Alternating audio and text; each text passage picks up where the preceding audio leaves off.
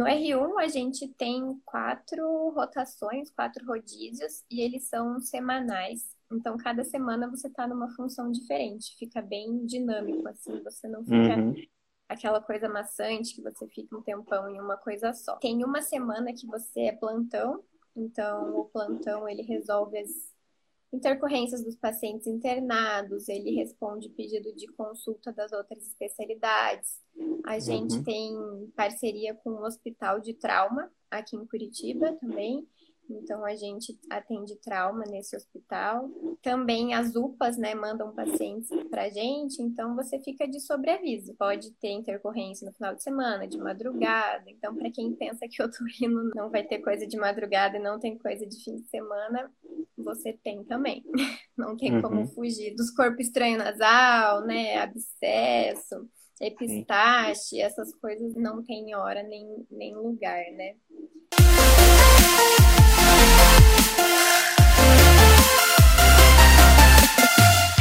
Fala galera, tudo bem? Bom, vamos começar mais um Papo de Residente, um conteúdo feito especialmente para você que está nessa fase de preparação para as provas de residência médica, mas ainda tem algumas incertezas pela frente.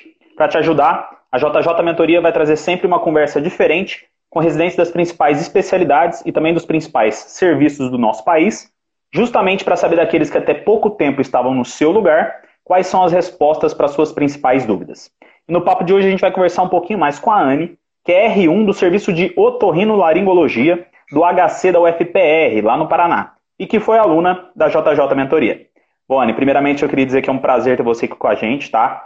Queria te parabenizar aí pela conquista dessa vaga de residência tão sonhada. Otorrino é uma especialidade bem difícil, mas eu já queria aí começar a nossa conversa fazendo uma pergunta que eu sempre faço no começo das entrevistas, que é sobre a preparação das provas de residência médica. Tenho certeza que todo mundo que está assistindo a gente tem interesse nisso. Eu queria saber um pouquinho mais de como foi a sua preparação, quais foram os pontos que você achou que foram positivos, quais foram negativos e também o que você acha que foi fundamental para conseguir atingir esse objetivo. Bom, primeiro, boa noite, obrigada pelo convite. É, falando um pouco sobre a minha preparação, eu, quando eu estava no sexto ano, eu fiz um cursinho mais tradicional, né? E eu uhum. vi que a quantidade de material não significava muitas vezes qualidade, né? Então foi um uhum. ano que eu tive muito conteúdo, era muita matéria, e eu não, não dei conta de tudo, tudo atrasou, aquelas pilhas de apostilas atrasadas. Então, em 2019, eu busquei uma preparação que fugisse um pouco desse, desse padrão. E uhum. na JJ eu encontrei mais ou menos tudo que eu estava procurando para minha preparação, né? Que fosse um conteúdo muito direcionado.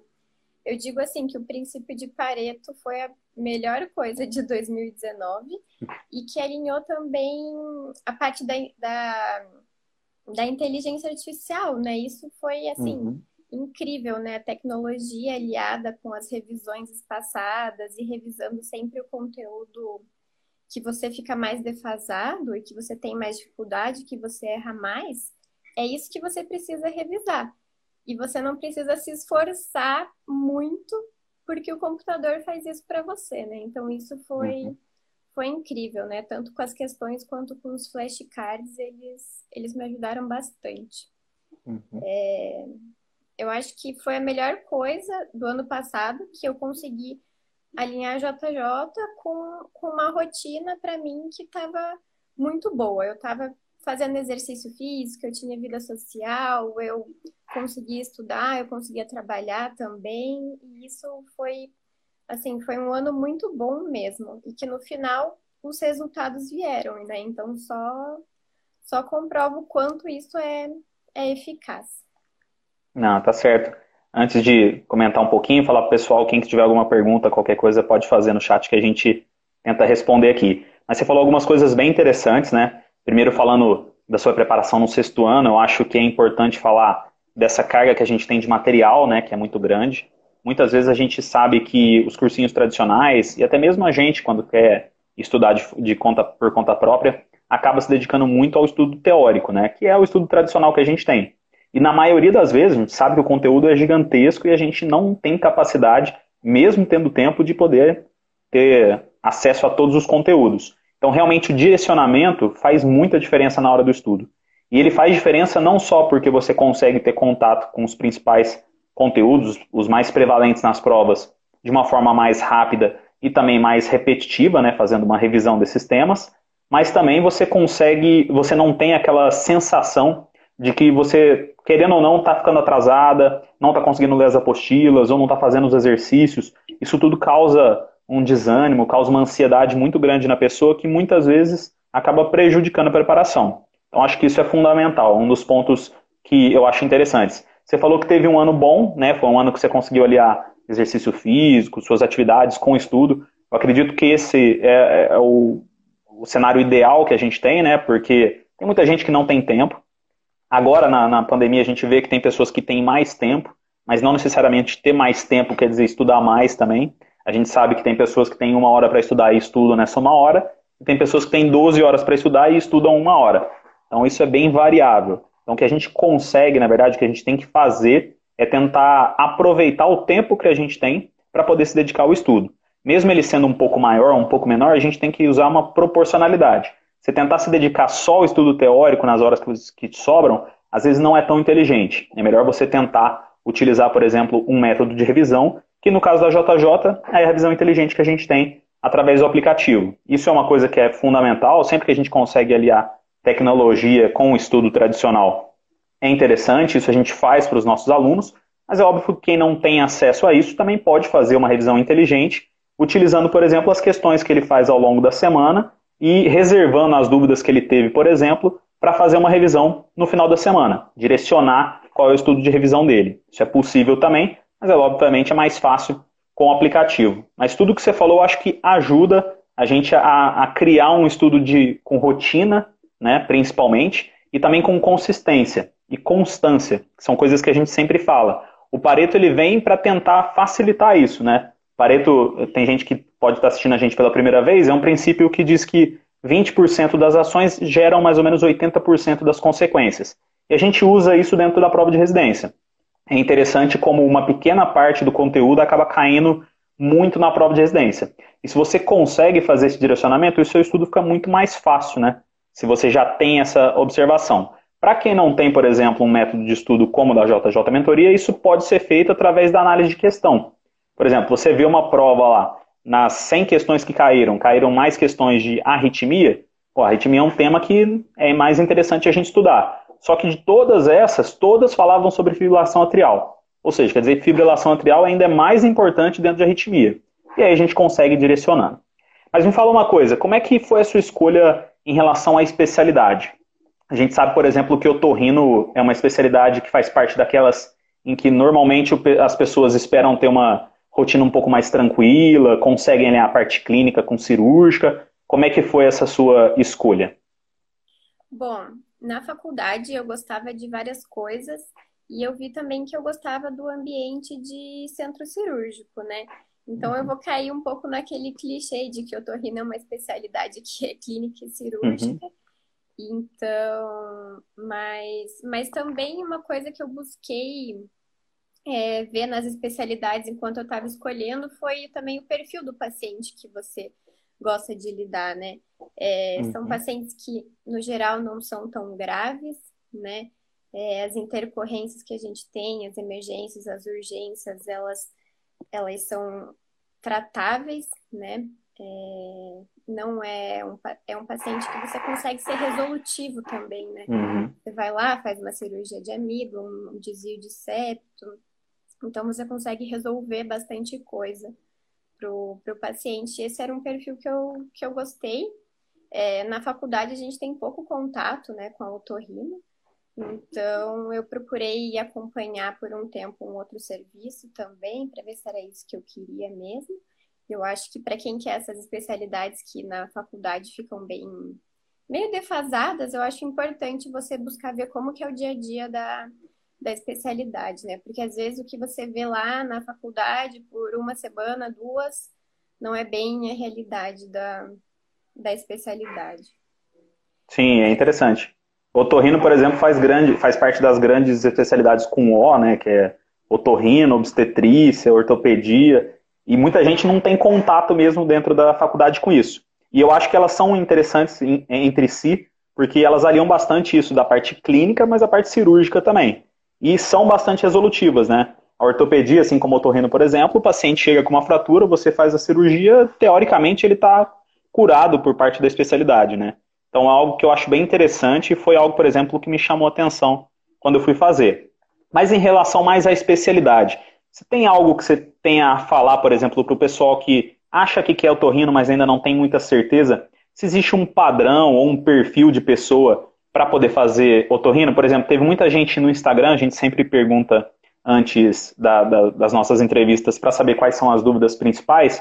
E o pessoal perguntou, por exemplo, se é, é importante ou se você consegue ao longo da residência desenvolver habilidade cirúrgica. O cara já tem que ir para a residência com um pouco de habilidade ou você acha que durante a residência ele consegue adquirir isso? Eu acho que toda a residência que tem cirurgia, né, ninguém nasce sabendo que tem essa essa habilidade, né? Tudo a uhum. gente consegue treinar. Então, tudo é uma questão também de treino e de esforço. Você entra na, na residência e você não vai saber se você vai ou ser tão minucioso assim para fazer aquelas uhum. cirurgias, por exemplo, de ouvido, né? É, então, você vai se descobrindo. E se você gosta, você tem que treinar e se esforçar, que aí você descobre essa habilidade. Acho que tudo é, é bem adaptável, assim. É, na otorrino, eu vejo que as pessoas são bem detalhistas, assim, né? Tem que gostar uhum. de, de alguns detalhes para essas cirurgias que são bem, bem minuciosas. Mas eu não vejo, assim, uma, um pré-requisito de, de habilidades para você fazer nenhuma especialidade. É, eu também acho que isso é, é totalmente possível desenvolver ao longo do tempo, principalmente especialidades que têm dois, três anos, que são a maior parte das cirúrgicas, é, a pessoa acaba desenvolvendo. É óbvio que se a pessoa não gosta nem um pouco de centro cirúrgico, ou tem alguma aversão ao procedimento cirúrgico, é mais difícil que ela consiga gostar ou desenvolver habilidade.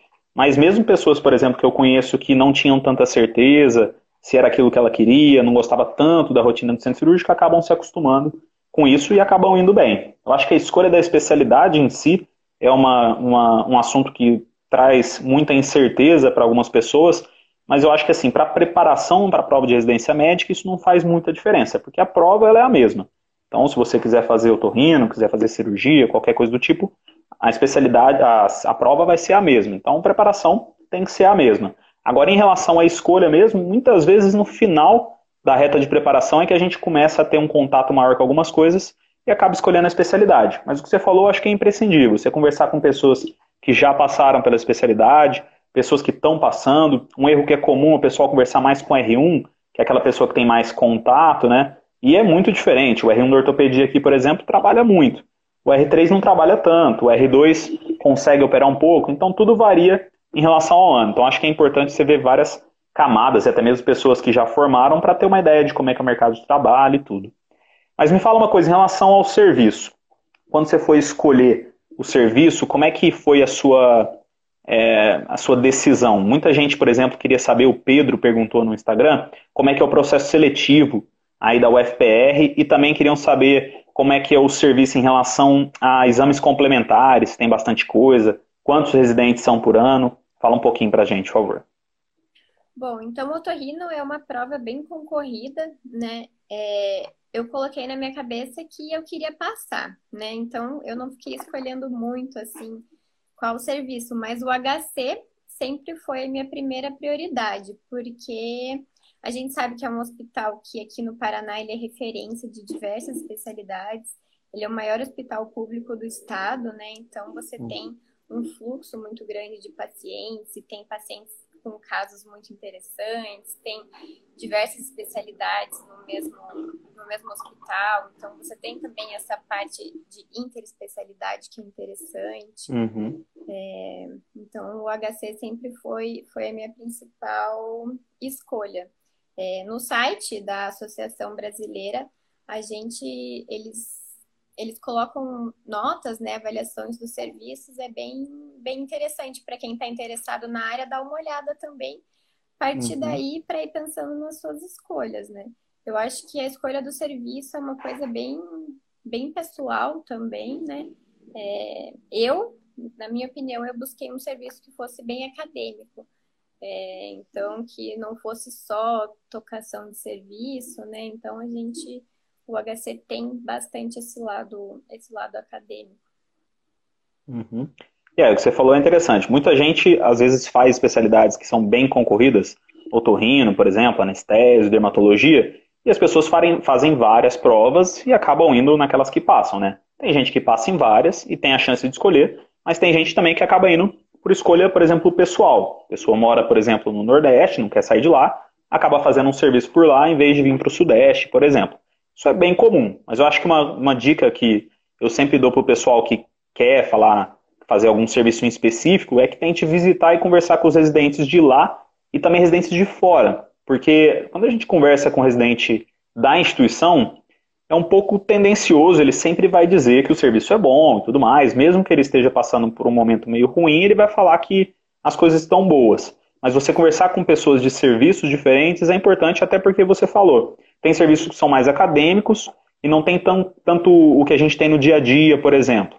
E tem serviço que é mais tocação, são os casos mais tranquilos, mas as coisas mais raras e mais específicas a gente não consegue ver. Então, um toque que eu dou sempre para o pessoal é que tente conversar com pessoas que passaram por aquele serviço, passaram em outros serviços e também visitar. A gente sabe que às vezes não é tão fácil, mas se a pessoa tem a possibilidade, é interessante, principalmente para saber radiologia, por exemplo, se o hospital tem uma ressonância magnética, se ele tem TC, quais são as, a, as quais os instrumentos que ele tem para poder trabalhar, isso é sempre importante. Mas você falou que, por exemplo, o hospital aí é um hospital de referência para o Paraná, né? Eu queria te fazer duas perguntas. A primeira eu não sei se você vai conseguir responder, porque acredito que você seja já aí da região, mas o que, como é que você acha que é, você deve ter contato com residentes de outros lugares, fazer residência fora do eixo São Paulo e Rio, que querendo ou não são os principais serviços que a gente tem aqui. E também eu queria perguntar, você já falou um pouquinho sobre os casos mais legais, mais interessantes, como é que é a rotina ou como é que é o padrão dos pacientes que vocês atendem no, no HC? A Lara perguntou, por exemplo, se é caso de dia a dia, pronto-socorro, ou não, são os casos mais raros que acabam caindo aí por ser referência? Bom, é, eu queria voltar para Curitiba, né? Eu fiz faculdade no interior do Paraná, então quando eu fiz residência eu queria voltar a morar em Curitiba. Eu acabei uhum. que eu uhum. não fui indo buscar muitas essas residências do eixo São Paulo, Rio, mas tem alguns conhecidos também que fazem e tem, tem bastante volume, né, cirúrgico. Mas eu não vejo também muita discrepância, sabe, de São uhum. Paulo, Rio para cá. E também Rio Grande do Sul, né? O Rio Grande do Sul uhum. tem, tem, alguns hospitais que são, são de referência também para otorrino, tem provas bem, bem concorridas. É, então, o dia a dia. No R1, a gente tem quatro rotações, quatro rodízios, e eles são semanais. Então, cada semana você está numa função diferente, fica bem dinâmico, assim, você não fica uhum. aquela coisa maçante que você fica um, tempo, um tempão em uma coisa só. É, tem uma semana que você é plantão, então o plantão ele resolve as intercorrências dos pacientes internados, ele responde pedido de consulta das outras especialidades. A gente uhum. tem parceria com o Hospital de Trauma aqui em Curitiba também. Então, a gente atende trauma nesse hospital. É, e também as UPAs, né, mandam pacientes para a gente, então você fica de sobreaviso. É, pode ter intercorrência no final de semana, de madrugada. Então, para quem pensa que o otorrino não vai não vai ter coisa de madrugada e não tem coisa de fim de semana, você tem também. Não tem uhum. como fugir das, dos corpos estranho nasal, né? Abscesso, epistaxe, Sim. essas coisas não tem, não tem hora nem, nem lugar, né? É, no, no R2 e no R3, aí os rodízios já são mensais, né? A gente passa por, por rino, oto, laringe, a gente tem ambulatório e cirurgias de cabeça e pescoço também. É, que mais? E as cirurgias, elas no R1, você, a cirurgia do R1 é a amígdala, Uhum. No final do R1 você começa a fazer alguns tubinhos de ventilação e as cirurgias vão aumentando a complexidade gradativamente, né? Acho que é uma curva de aprendizagem. Então, faz sentido você começar com as coisas mais mais básicas e aí no R2 você vai fazendo septo, né? No R3 você faz cirurgia tem endoscópica aqui também, faz cabeça e pescoço, as microcirurgias de laringe. Então, eu diria que é um, um serviço bem completo, né? A gente tem implante coclear, que é uma pergunta que fazem às vezes também. É... Mas, no geral, é um serviço bem completo, né? A gente tem aula praticamente todos os dias. E sempre vai ter um chefe no ambulatório, chefe no centro cirúrgico e sempre vai ter um R2 e um R3 na, na retaguarda se você tiver alguma intercorrência no plantão que você não consiga resolver. Uhum. É, eu acho que é interessante saber como é a rotina fora de, do eixo Rio-São Paulo, porque muita gente tem essa dúvida e até pessoas que são, por exemplo, do interior e tudo mais, tendem a vir para as grandes instituições daqui de São Paulo, por exemplo, a USP sempre é uma referência em algumas coisas, mas existem serviços que são grandes, por exemplo, regionalmente, e são tão bons quanto, por exemplo, os serviços que a gente tem em São Paulo e no Rio. Existem até serviços menores no interior que têm uma capacidade muito boa de, de ensino e de aprendizado, que às vezes a gente não consegue tanto num hospital grande, porque acaba que a gente é muito referenciado, você acaba pegando casos muito graves, e às vezes você sai da residência sem muita mão para casos um pouco mais simples. E isso acaba sendo complementado tanto pelos plantões que você dá na residência, quanto plantão fora também. Isso foi uma outra pergunta que o pessoal fez. A Valesca, por exemplo, queria saber como é que é a parte do R1, se ele consegue dar plantão fora, se não consegue. Algumas pessoas, por exemplo, mudam de cidade, vão para outros locais para poder fazer, e às vezes a instituição não consegue dar apoio. Vocês conseguem daí dar, dar plantão no R1 é, fora, e quando que vocês conseguem começar a dar plantão de otorrino já fora? Olha, conseguir você consegue, né? Visto que você tem uma semana que você fica de sobreaviso, então você não uhum. pode pegar nada por fora. Nos outros, principalmente final de semana, você você consegue fazer, né? Vai de vai da, da disposição da pessoa, porque é bem cansativo, né? É, a gente chegou a ter quase um mês assim de residência e depois as coisas foram ficando mais voltadas para o corona, né? Então, mas essa esse primeiro mês de residência acabou sendo bem cansativo, assim, eu tava, tava bem, bem exausta. Então, eu creio que na rotina normal do serviço fique puxado você dar plantão no R1 por fora. Mas tem R2 R3 que, que consegue também. Uhum. E eles fazem plantão de otorrino ou acabam fazendo plantão de clínico? Não, de clínico geral mesmo. Plantão uhum. de otorrino depois de formado otorrino. Entendi. E me fala uma coisa, você falou um pouquinho aí sobre o Covid, né? A gente sabe que muitas residências alteraram o cronograma, sofreram alguns deslocamentos dos, dos estudantes. E como é que foi mais ou menos aí para vocês essa situação? Vocês estão atendendo o Covid também? Ficou mais direcionado para outras coisas? Como é que tá a parte de ambulatório, cirurgia e tudo mais?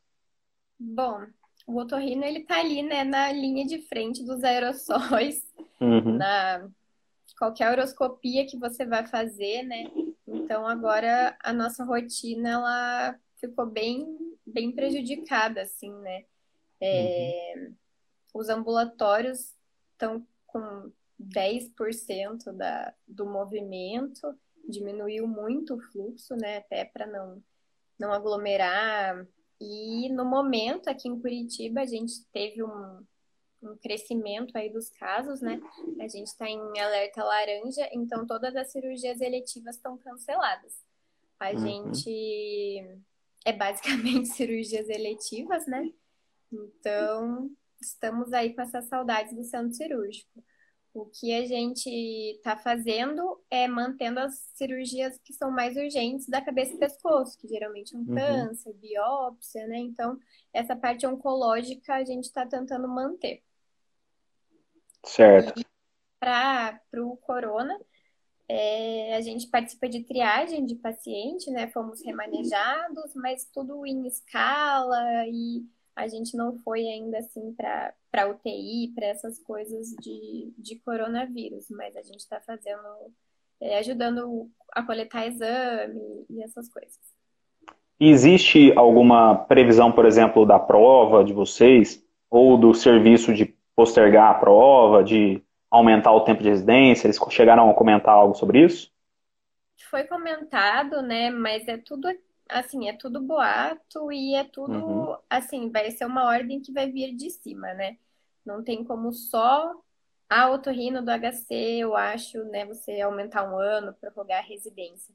Uma coisa que tá meio acima da, da gente isso. Mas foi falado, sim, de, de pelo menos prorrogar, né, alguns meses. Mas sobre datas, não tem nada certo. Entendi. Aqui no HC, por exemplo, o pessoal também tem essa ideia de prorrogar, mas a princípio eles fariam um mês só, para tentar compensar em algum, algum ponto essa parte, mas a prova a princípio está mantida. Saiu agora há pouco, o pessoal vai cancelar a parte prática a princípio, né, para evitar qualquer aglomeração e tudo mais, mas mantiveram a prova. a prova. Eu acho que é bem difícil que as instituições não façam concurso, até porque é difícil o serviço sobreviver sem R1. Sim. E ficaria muito complicado você deixar toda a parcela de pessoas que saem da faculdade agora, e até mesmo as pessoas que estão tentando, sem vaga de residência. Né? O mercado ia inchar demais, ia ser algo meio complicado. Mas você falou há pouco tempo sobre os preceptores, na verdade, sobre os chefes, os staffs que vocês têm aí. Falou que é um serviço um pouco mais acadêmico, né? Comenta um pouquinho mais como é que é a relação de vocês com os staffs. Existe, por exemplo, algum serviço de preceptoria para vocês? Por exemplo, aqueles que são fellows ou que já se formaram e continuam na instituição, ou você acha que o principal mesmo é o aprendizado que você tem com R+, com o pessoal que está mais próximo de vocês? Ah, no dia a dia, sim, você aprende bastante com R+, né? Mas os chefes são bem, bem acessíveis para para te ajudar sempre em qualquer coisa e também sempre tem um chefe de plantão né? Uhum. Né? Você tenta primeiro passar para o R2, daí para o R3, daí para passar para o chefe, né? Mas Sim. qualquer coisa você, você pode, pode chegar até o chefe. A gente tem a maioria dos, dos residentes que saem daqui acabam fazendo um fellow, né, uma especialização. Então, eles continuam estudando depois que, que termina a residência. Porque acaba uhum. sendo que três anos a otorrino tem muitas áreas dentro dela, né? Então acaba ficando até meio. Fica pouco para você aprender tudo em três anos. Então a maioria prefere prefere se especializar um pouco mais. Certo. Me fala um pouquinho mais sobre essa parte de quem acabou de se formar, por exemplo. Eu sei que você está no R1, mas provavelmente já teve contato com bastante gente que se formou ou está para sair da residência. Como é que funciona mais ou menos a parte dos fellows? Vocês têm alguma prova de título, por exemplo, que tenha que ser feita por vocês? E também outra coisa em relação à, à continuação, quais são as principais áreas que vocês têm dentro da autorrina para poder se especializar? Uhum. É, então, tem a prova de título que você faz para ficar associado, né, da, uhum. da Associação Brasileira, mas quem faz residência MEC, você já sai com o seu RQE, né, uhum. né, que é o registro do, da especialidade. Quem faz a especialização, daí, tem a mesma carga horária, a mesma rotina e tudo, no final da residência faz a prova de título para poder dar entrada na. Tem que passar na prova para dar entrada no, no registro daí. Uhum. É, mas acaba que todo mundo faz a prova no final. É, aqui a gente tem, para se especializar dentro do autorrino, tem várias coisas. então a gente tem, vamos ver o que, que eu lembro. Tem a cirurgia facial, né, estética, que uhum. é uma uhum. área bem, bem concorrida também, né? Tem várias Sim. outras áreas que também atuam nisso. Tem a otologia, tem laringe, voz e deglutição, tem rino, rinologia, e a gente tem as cirurgias endoscópicas, nessa né, parte de cirurgia uhum. por vídeo.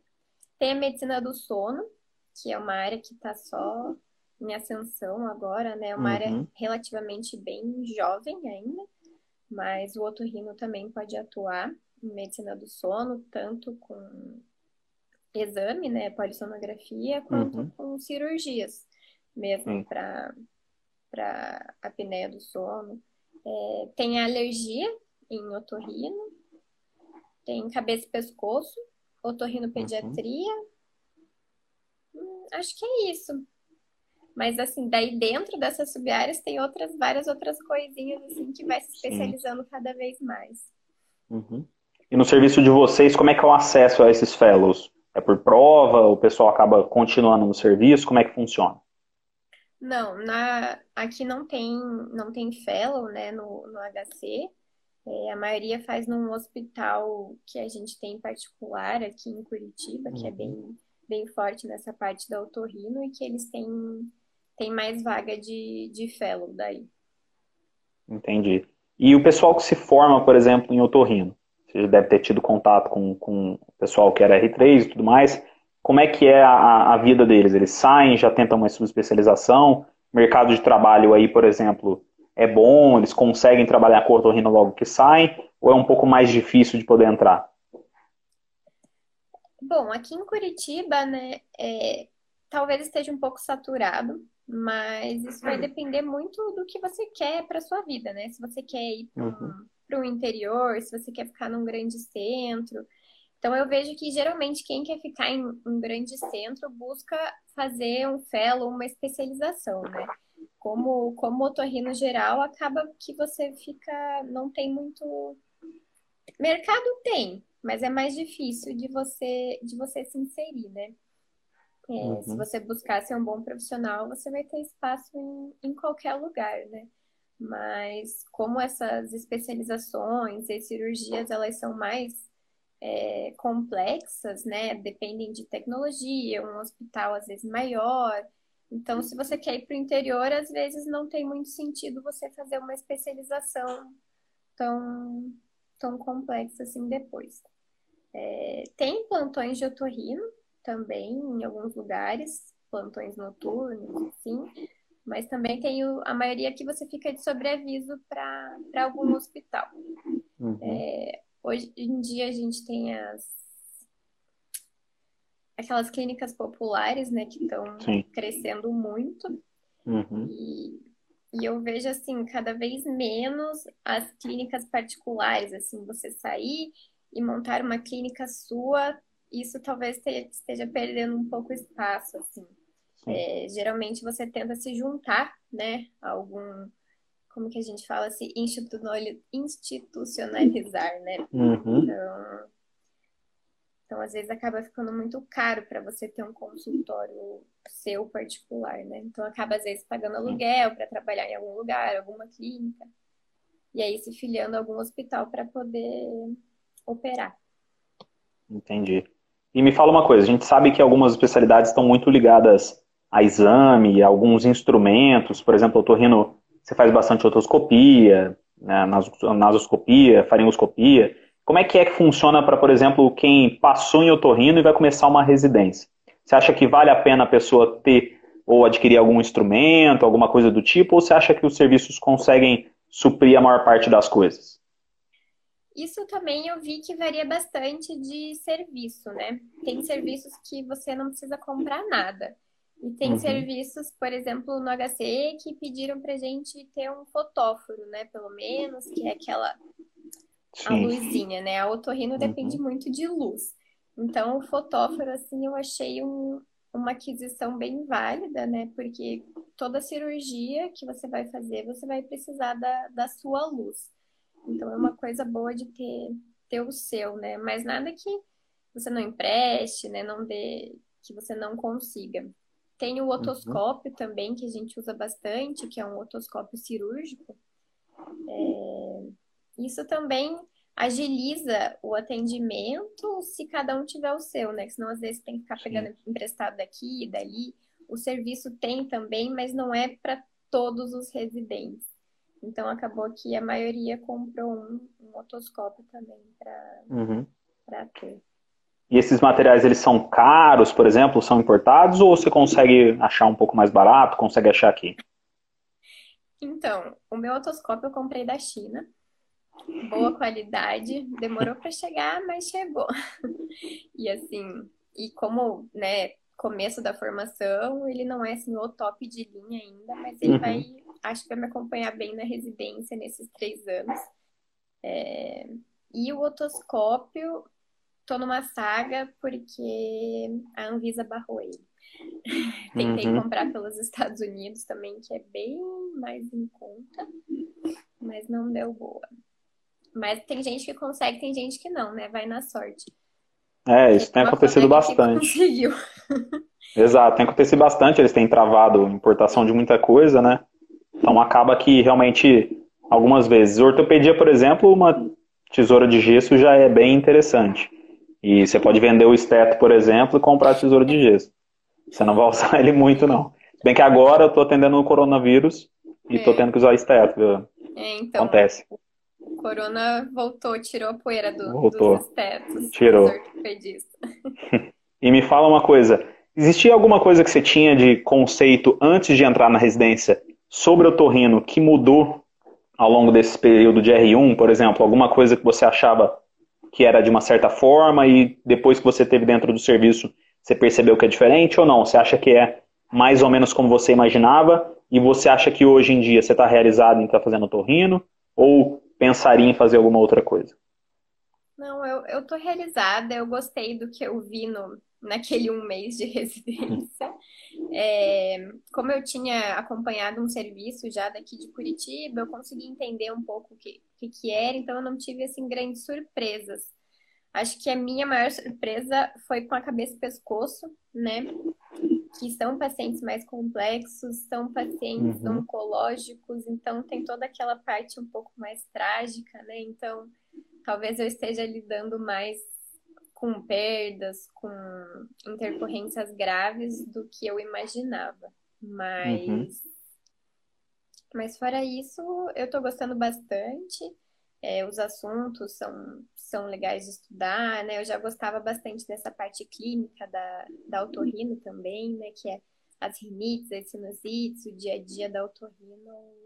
Eu já, já me interessava bastante. É, eu acho que é legal o que você falou, que muitas vezes algumas pessoas têm um conceito de que acham legal estudar a matéria ou gostam de alguma coisa em específico e acham que o dia a dia do serviço ou da especialidade ela é baseada mais ou menos nisso. E você conhecer um serviço, visitar, acompanhar alguém que trabalha com a especialidade é interessante porque você consegue saber como é que é mesmo o dia a dia daquilo, se realmente é só cirurgia, se é a parte clínica, se você acaba tratando de coisas mais banais ou se você acaba pegando casos interessantes. Eu acho que isso é importante, por exemplo, para evitar que a pessoa se sinta pouco realizada enquanto ela faz a residência. E me fala uma coisa, o que, que você acha que teria como deixar como dica ou como conhecimento de causa para aquelas pessoas que estão se preparando agora para a prova de residência médica? Você tem alguma dica, algo que você queria falar para elas? Ah, acho que a dica mais importante foi o que, o que eu consegui fazer ano passado, né? Que foi alinhar é, manter a minha saúde, né, a minha vida social, continuar fazendo exercício, continuar. Porque estudar, às vezes, sabe, não é, vai te deixar saturado, você vai chegar no final do ano, você vai querer largar tudo. Então, tendo essa mantendo a sua mente assim bem bem focada, mas também sem com o pé no chão, assim, sem ficar muito surtado, assim, acho que já é um bom, um bom primeiro, primeiro passo, assim. Eu sei que é bem difícil e a gente fala isso porque a gente passa por isso, mas quanto mais, mais tranquilo você ficar, no final as coisas vão dar certo. E também pensar que você tá onde é para você estar tá agora, né? A gente, eu penso, nossa, eu estudei um monte ano passado, passei na residência que eu mais queria passar e agora veio o corona e tá tudo virado de ponta cabeça, assim. Então, uhum. se você ficar muito, muito, não sei, é bom você pensar que tem um propósito maior nas coisas que estão acontecendo. Exatamente, eu acho que é, é importante, principalmente nessa época, que as pessoas saibam que isso vai passar e as coisas vão voltar ao normal algum dia e isso não vai influenciar tanto na nossa formação. Acho que existem maneiras da gente tentar compensar. E algo que você falou que eu acho que é interessante também, na mentoria, principalmente nas lives, a gente costuma falar que a trajetória da prova de residência, a preparação para a prova, ela não é uma corrida de 100 metros, ela é mais ou menos como uma maratona. A maioria das vezes quem ganha é quem consegue chegar até o final bem, não necessariamente quem corre mais. Então acho que isso é importante, a pessoa tem que saber que existem algumas limitações e que na verdade manter a constância, manter a consistência do estudo, algumas vezes é mais importante do que gastar horas e horas estudando sem aproveitamento. Né? Eu acho que isso é importante, eu acho que é uma dica legal para o pessoal. Bom, eu queria agradecer demais a sua participação com a gente, saber um pouquinho mais da tua rotina, de como funcionam as coisas na Otorrino. Eu tenho certeza que o pessoal aproveitou bastante. Obrigada. Tá bem? A gente está à disposição aí caso você precise de alguma coisa, tá? Valeu. Então tá bom. Bom, galera, é isso aí. Esse foi o Papo de Residente. Eu espero que vocês tenham aproveitado. É um conteúdo da JJ Mentoria totalmente pensado para você que se encontra nesse período tão difícil, né? Que é a preparação para as provas de residência médica. Toda semana a gente vai ter um residente diferente, de uma especialidade e um serviço diferente. Tudo isso para trazer daqueles que até pouco tempo estavam no seu lugar, quais são os pontos chaves para atingir a tão sonhada vaga de residência médica.